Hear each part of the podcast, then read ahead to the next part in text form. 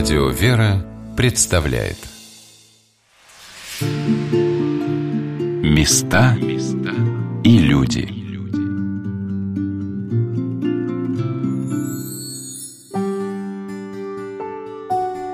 Есть ли среди ваших родных, близких, среди ваших друзей великодушные люди?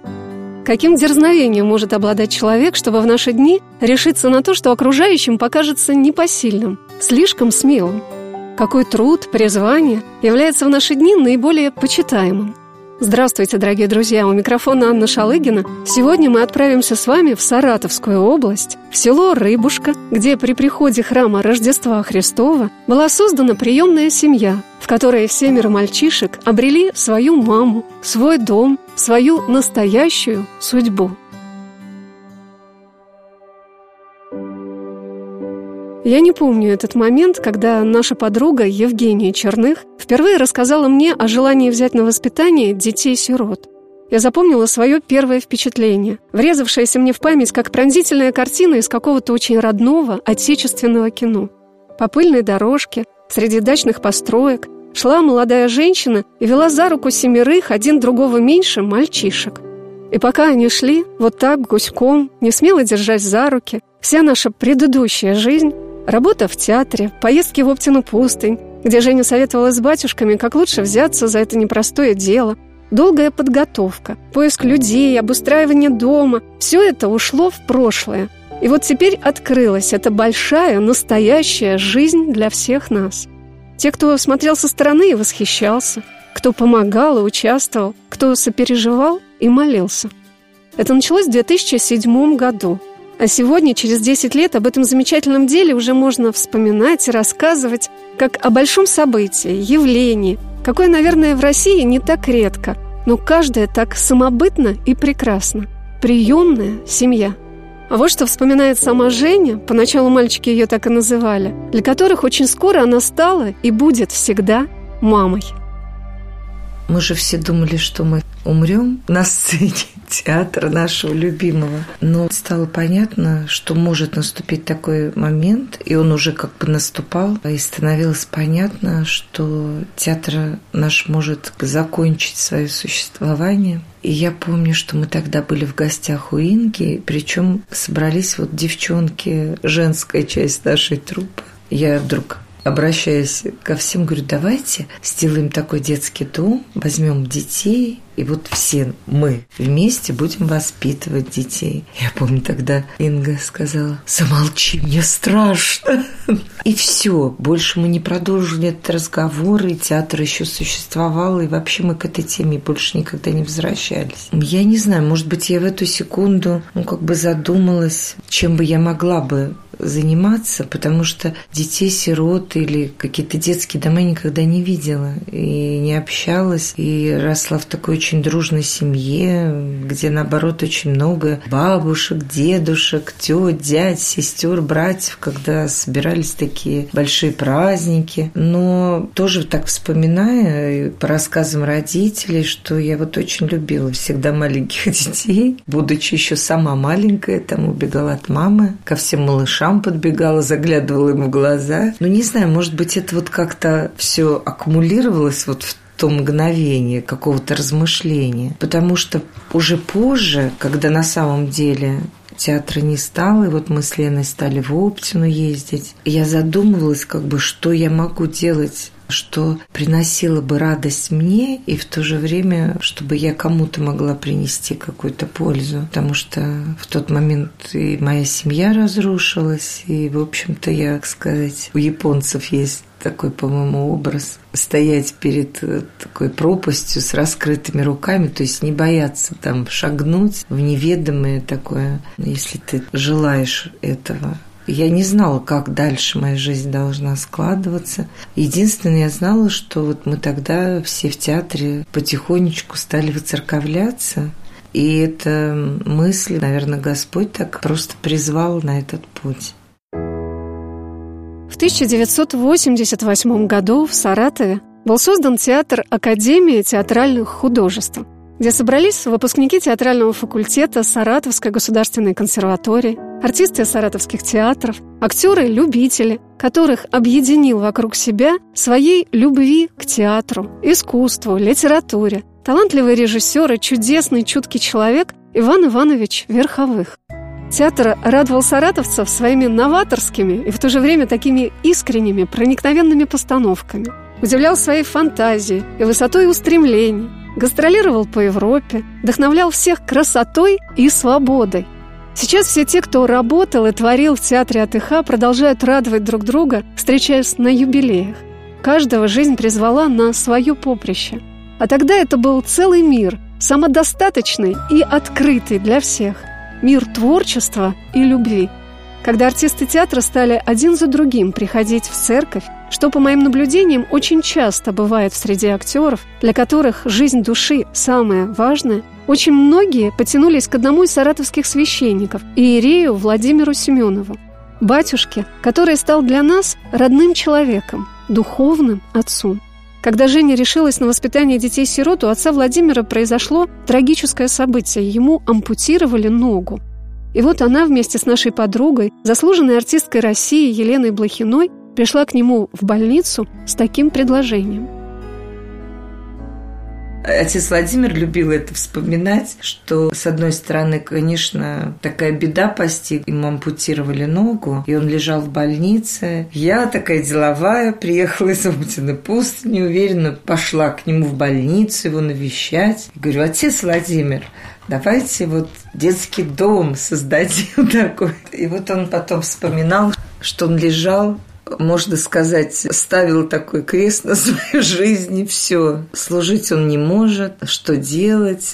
И удивился такому напору, что вот я ворвалась в его палату, не обращая внимания на то, что человек лежит с ампутированной ногой, но он сразу включился, у него сразу загорелись глаза, и он сразу поддержал, хотя я, конечно, представляю, он-то как раз понимал все трудности и вообще, насколько непрост этот путь. Поэтому он потом в разных ситуациях пытался меня испытывать, насколько я серьезно как бы настроена, и выдержали. Это вот как раз наши поездки были в Откарский детский дом, куда его пригласили покрестить детей. И, собственно говоря, это был мой первый опыт встречи вот с детьми-сиротами. Это был огромный детский дом на сто восемьдесят детей. Около восемьдесят детей отец Владимир тогда крестил. И, что тоже удивительно, нам удалось потом их всех причастить, причем они все подготовились к этому. Мы правила с ними вычитали, они все свои исповеди написали. Это вот вспоминать, это так удивительно, и ты понимаешь, насколько всем управляет Господь, что вот все, что невозможно человеку, возможно Господу.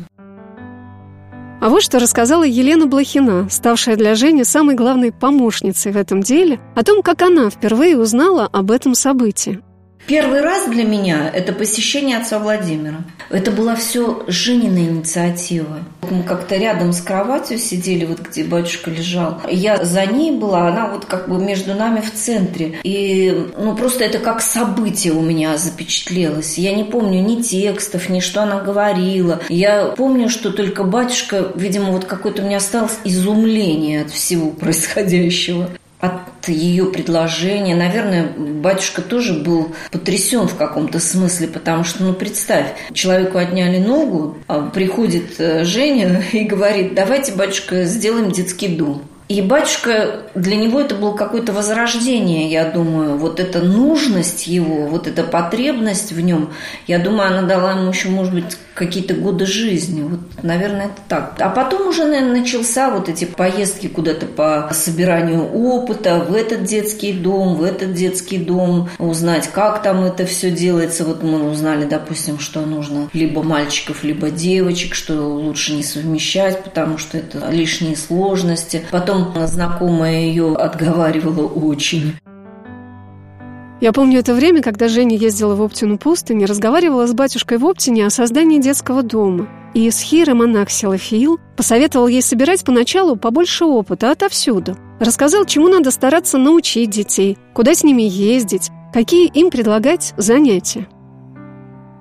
Он посоветовал общаться с людьми, которые занимаются этим делом, посоветовал в Москве обратиться в такие дома. Самое главное, что я желаю взять детей, не пойти там в государственный детский дом, а именно создать. Мне все хотелось, поскольку у нас такой театр был, такая компания людей, как семья, и, по-видимому, я так подсознательно, мне хотелось создать такую группу единомышленников, которые могли своим теплом, любовью, поделиться вот с детьми, которые остались без семьи. И я даже не подозревала, что такие формы-то существовали. А оказывается, их уже было много. И что это были за формы? Это были православные детские дома. Самым главным таким примером или ориентиром для меня стал, конечно, Ковалевский детский дом отца Андрея, в котором вот я три дня прожила. Рядом с Оптиной пустынью. Вот в Москве там Святого Павлина, вот отца Дмитрия Смирнова детский дом. Я уж сейчас даже не помню, но такие формы уже были и существовали. И вот я ездила. Детский дом, где дети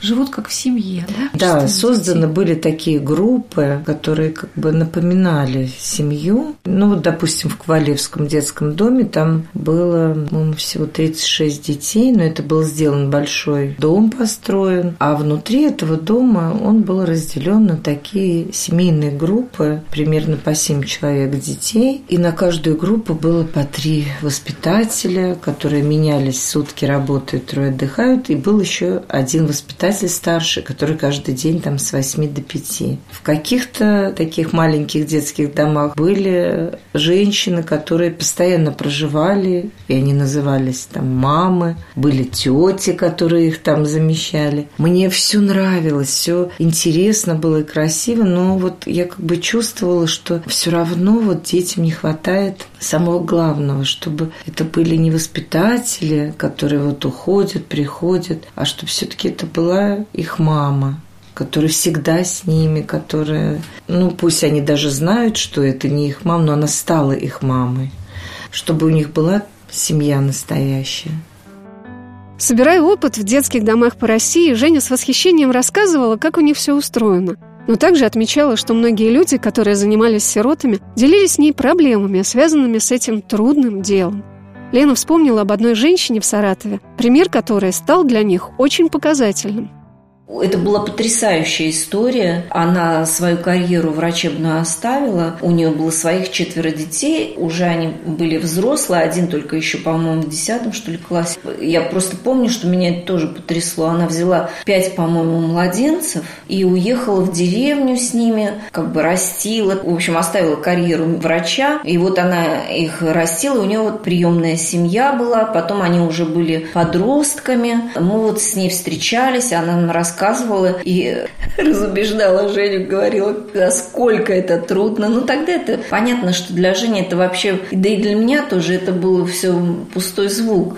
У нее были, кстати, смешанные там и мальчики, и девочки. В общем, один мальчик там болен оказался. Много разных сложностей. Там поначалу ей мама помогала, муж ее оставил. В общем, она все на своих плечах вытянула. А потом, значит, уже родные дети, уже у них свои дети появились, и ее отдали. Отговаривали, что все-все-все-все, мама, надо тебе, значит, вот сейчас выпускаешь этих детей и все, отдыхай. А она пошла в дом ребенка по каким-то делам и увидела там двух детей, мальчик и девочка. И девочка вот так сильно плакала и была такая некрасивая. Но вообще были такие запущенные дети такие. Но ее родные дети сказали, нет, мама, ни в коем случае. Ей уже было, по-моему, за пятьдесят. Все, достаточно, тебе нужно этих выпустить. И вот она месяца два мучилась и все-таки взяла этих детей. И я их видела. Там два или, по-моему, трех лет еще, наверное, не было. И я помню, что я что-то на них так смотрела, они как какие-то, как зверьки какие-то. А потом я их увидела в музыкальной школе, когда уже девочки, ну, наверное, было, может быть, она пошла во второй класс, где-то вот, может быть, вот так лет семь-восемь было. И тут я вижу эту девочку, она, значит, с такими бантиками. Она не красавица, но она как вот раньше в детстве были такие немецкие куклы. Очень своеобразная такая красота, она потрясающая какая-то. Я не могла глаз от нее оторвать, насколько вообще, что вот вырос этот ребенок такой. Потому что она вот столько любви вкладывала в этих детей. детей, что они преображались просто потрясающе. О преображении детей, наверное, нагляднее всего расскажут сами мальчики. А пока Женя рассказывает о том, как все постепенно складывалось в годы подготовки к большому событию, когда они впервые вошли в прекрасный дом в селе Рыбушка. Я-то не мыслила, что вот я одна возьму детей и буду воспитывать, поскольку я понимала, что у меня у самой нет, ну, семьи как таковой, то есть нет отца, главы семьи. Поэтому я искала единомышленников. Но вот это так потом и сложилось у нас, что мы все равно планировали все-таки так, что мы как-то подменять будем друг друга. Но опять же, вот Господь знает наши мысли, по-видимому, сделал так, что в какой-то момент я с детьми осталась одна, но одна вот в физическом таком понимании. Вокруг, конечно, было много людей, которые помогали. Даже, может быть, вынужденная я стала такой мамой, которая с ними все время живет, и мы живем вот одной семьей. И что это не хутор, о котором мы изначально мечтали с отцом Владимиром, который как бы стал центром и душой вот этой задумки тут в Саратове и собрал вокруг этого дела много своих и чат, и помощников. И отец Владимир мечтал, он очень хотел создать такой хутор для мальчишек, где были бы мастерские, каким-то ремеслам их обучать. Но мы не выходили на такие финансы, и под идею люди как-то боялись давать деньги. Говорили, вот вы возьмете детей, мы тогда будем помогать. И тогда вот возникла идея купить дом в селе, потому что мы изначально хотели именно начать воспитывать детей ближе к природе, где есть возможность и каких-то животных завести. И тогда возникла эта идея купить дом, попробовать с небольшим количеством детей, а там, может быть, все это будет развиваться. Но так и сложилось, что Ирина, которая подключилась с самого начала к этому делу, и она именно своей своими финансами и своим желанием тоже помогать как-то детям-сиротам, тоже собрала вокруг себя людей, именно тех, которые хотели под такое дело вложить деньги. Был куплен этот дом и полностью оснащен, приготовлено много одежды и красивых игрушек, и мальчишки вошли в дом, который можно было бы назвать полная чаша. Очень уютный, очень красивый, и как раз в нем разместилось именно семь человек, поскольку вот отец Андрей в Ковалевском детском доме, как раз вот он, когда мне рассказывая всякие нюансы, он говорил как раз, что семь – это оптимальное число, когда такая группа, которая не разбивается на маленькие подгруппы. Больше семи сюда уже не умещалось, поэтому так получилось. Сегодня на «Волнах радио Веры» мы рассказываем о приемной семье святого царевича Алексия в селе Рыбушка Саратовской области. Когда этим летом я приехала в Рыбушку, выросший, окрепший Игорек, которого я помнила как самого маленького из всей этой чудесной семьи, показывал мне, как здесь все устроено. А у нас дом царевича Алексия. Это наш вот этот дом. Там баня. И что, вы паритесь там? Нет, купаемся. Вот наши цветы, вот наша машина стоит. Господин. А, это наше хозяйство. У вас целое хозяйство вот есть? Вот наша собака Бим. Хотите, погладьте? Ой, а не страшно? Нет, он просто нюхает. А вот наши куры. А что-то они слишком большие, какие-то странные куры. Это утки. Потому утки? Что они очень глубокие нет. Это наши козы. Это наш огород. Ну, тут яблоня, щавель, свекла, морковь. Ну и кто же занимается огородом? Мы. Вы работаем сами? Каждое утро. Каждое утро на не огороде? Каждое утро. Ну и что вы делаете? Поливаем вечером. Полите там? Ой, какие у вас помидоры выросли большие. А да? У нас их тут много град. Это наша речка, Камыш. Своя речка есть? Да. Вот это да. Это наша горка, на которой мы зимой катаемся. Да, ну пойдемте вниз. Пошли. В селе Рыбушка создан храм Рождества Христова. Нижний предел этого храма посвящен святому священномученику Косьме Рыбушкинскому. Священник, принявший сам в тысяча девятьсот двадцать восьмом году, в годы гонений на веру, и пострадавший от власти безбожников, расстрелянный в тридцать седьмом, был прославлен в соборе святых новомучеников и исповедников российских. В селе сохранился дом, где он жил, и все в Рыбушке течет как-то патриархально, неторопливо, под его невидимым молитвенным покровом. Создание детского дома, конечно, для односельчан не осталось незамеченным. Вот что рассказала об этом помощница Евгении Черных, мамы этой большой приемной семьи, где живут семеро мальчишек, родители которых были лишены родительских прав, Наталья Карамышева. Ну, это в деревне шли разговоры, что вот в Рыбушке открывается детский дом. Ну, открывается, открывается. В администрации набирали людей, когда его делали еще, ремонт делали здесь. Так как-то было странно, что не всех принимали на работу сюда, как-то выборочно. Ну, выборочно, выборочно. Я на пекарне как раз работала, и говорят, что требуется повар. Ну, я так себе представляла это, что такое, дети. А у меня две дочки маленькие еще были. И вот они познакомились с мальчишками, с Женей, и стали ходить сюда. И тут пошел слух, что в детский дом нужен повар. А я вообще-то училась на повара. И сказали, что какая-то женщина приходила, ее не взяли. Я говорю, ну а куда уж мне-то? Ну и пойду я. И вот Юля у меня пришла сюда и говорит, а у меня мама повар, возьмите на работу. Вот так вот я и попала сюда поваром.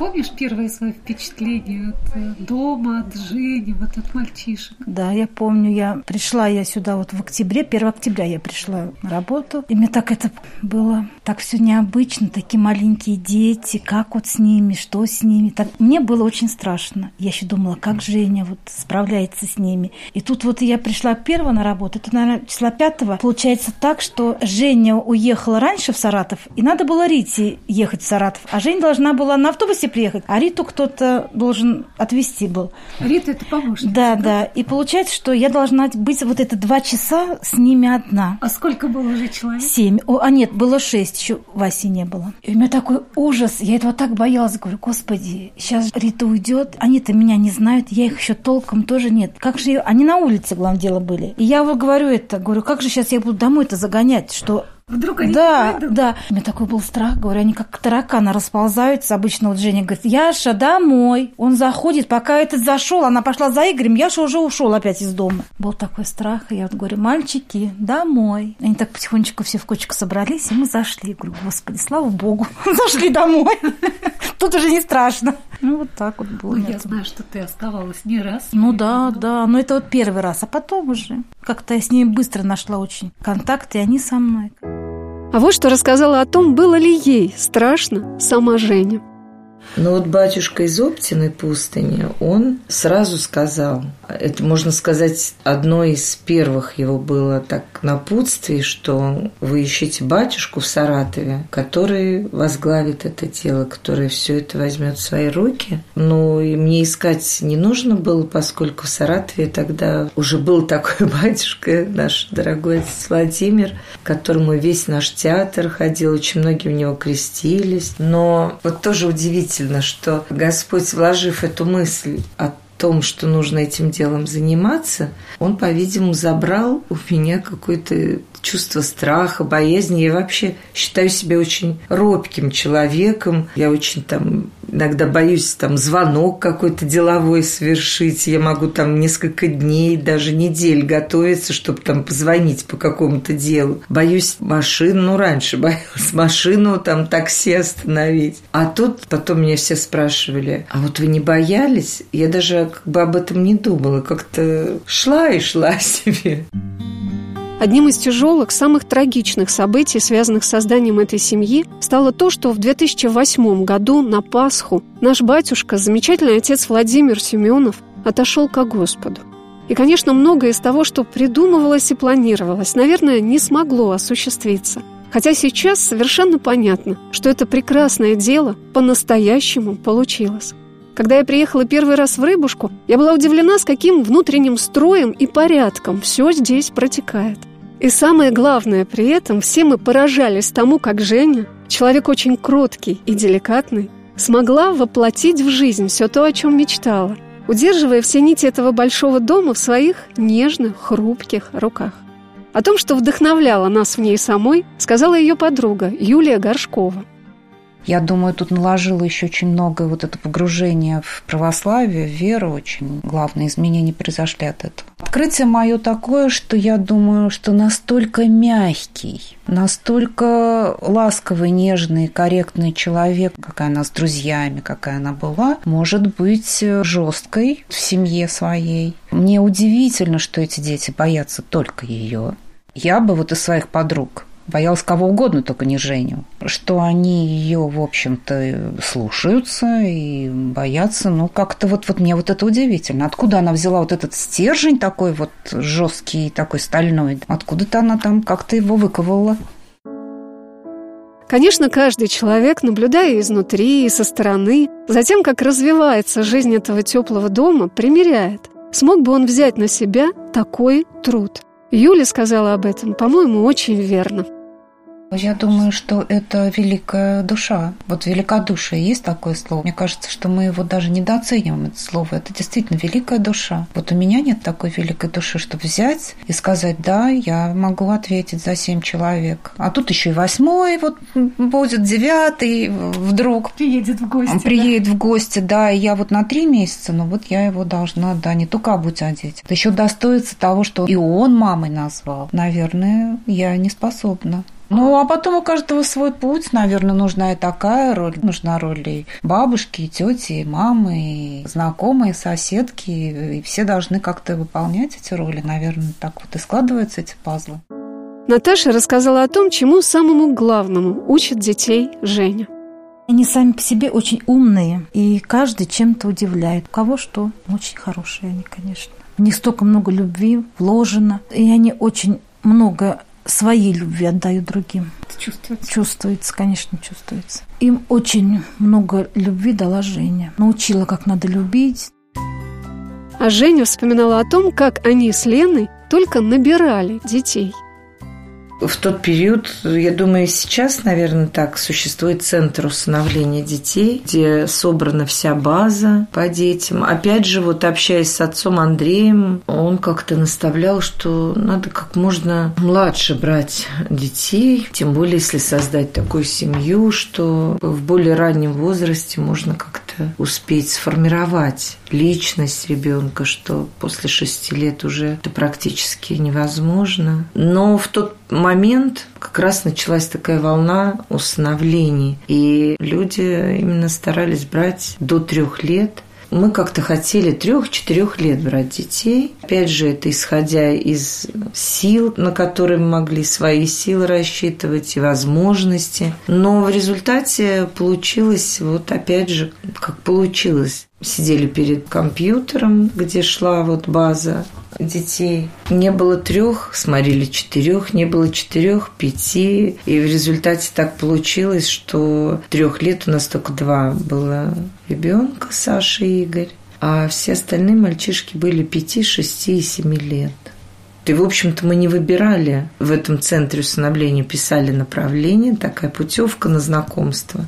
Мы ехали, знакомились и понимали, да, что это наш ребенок. Просто так получалось, что там в одном месте детский дом не хотел расставаться с этим ребенком, и как-то не сложилось. Его просто не отдали. А вот, например, Вася, уже сама директор детского дома, у нас узнав, уже до этого мы оттуда трех мальчишек взяли. Она сама позвонила и сказала, что «А еще одного вы не можете?» У нас как раз тогда только шесть было. Ведь есть чудесный мальчик. Он уже перешел в интернат по возрасту, ему семь лет. И вот она волновалась очень о его судьбе, как там у него сложится жизнь. И вот мы познакомились с Васей, и Вася тоже к нам приехал. Лена тоже вспомнила о том времени, когда все начиналось. Ну, собственно, мы не особо выбирали. Как шло оно, так и шло. Вот там, допустим, вот Максим, он там находился в больнице тогда. Вот мы туда поехали. Я помню, как он с нами общался. Он такой, как Буратино был, такой весь. Что-то он там показывал, какой-то аквариум. Хотя там рыбок не было. Сейчас вот в художественное училище поступает, наверное, потому что у него такая фантазия была. Он все что-то рассказывал. У него, то есть, свой мир существовал.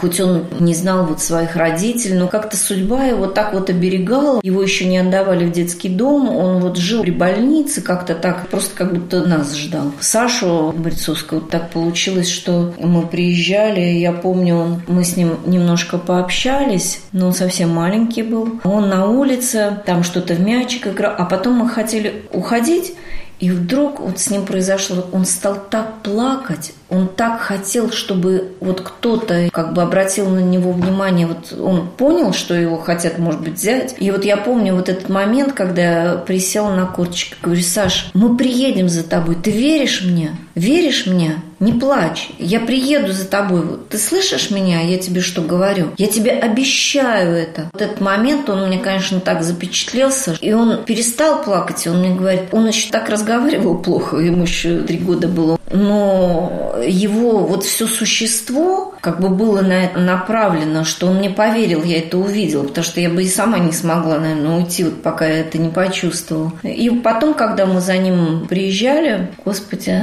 я вот это помню, как он бежит вот по этой больнице тоже, где никому не нужен он там, и кто-то там из нянечки или кто-то там говорили, что о, это, ну что, зачем вы его берете, вот он постоянно писается, он не разговаривает. Ну, какая радость у него была, вот когда мы его забирали.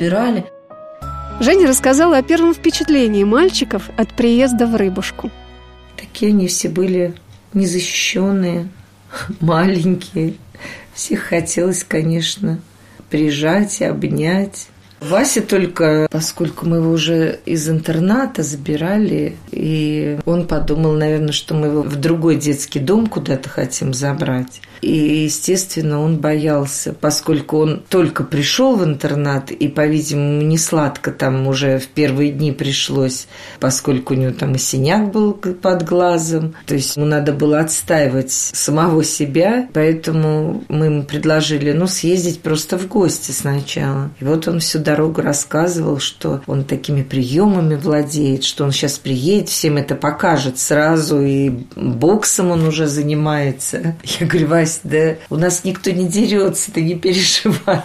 Но он все равно первым делом вот по всему коридору тут же стал показывать, какие он приемы умеет делать. А мне запомнили слова Жени о том, что для нее самой стало открытием в этом нелегком деле и, наверное, удивляет до сих пор. Все время удивляла, думаю, как таких хороших, чудесных мальчишек могли оставить родители. И с одной стороны, а с другой даже была как бы жалость к ним. Думаю, чего же они сами себя лишили? Думаю, какие вот у них, когда мальчишки стали подрастать, какие у них талантливые, интересные, красивые мальчишки. Думаю, вот как сами люди себя лишили таких сыновей. Места и люди.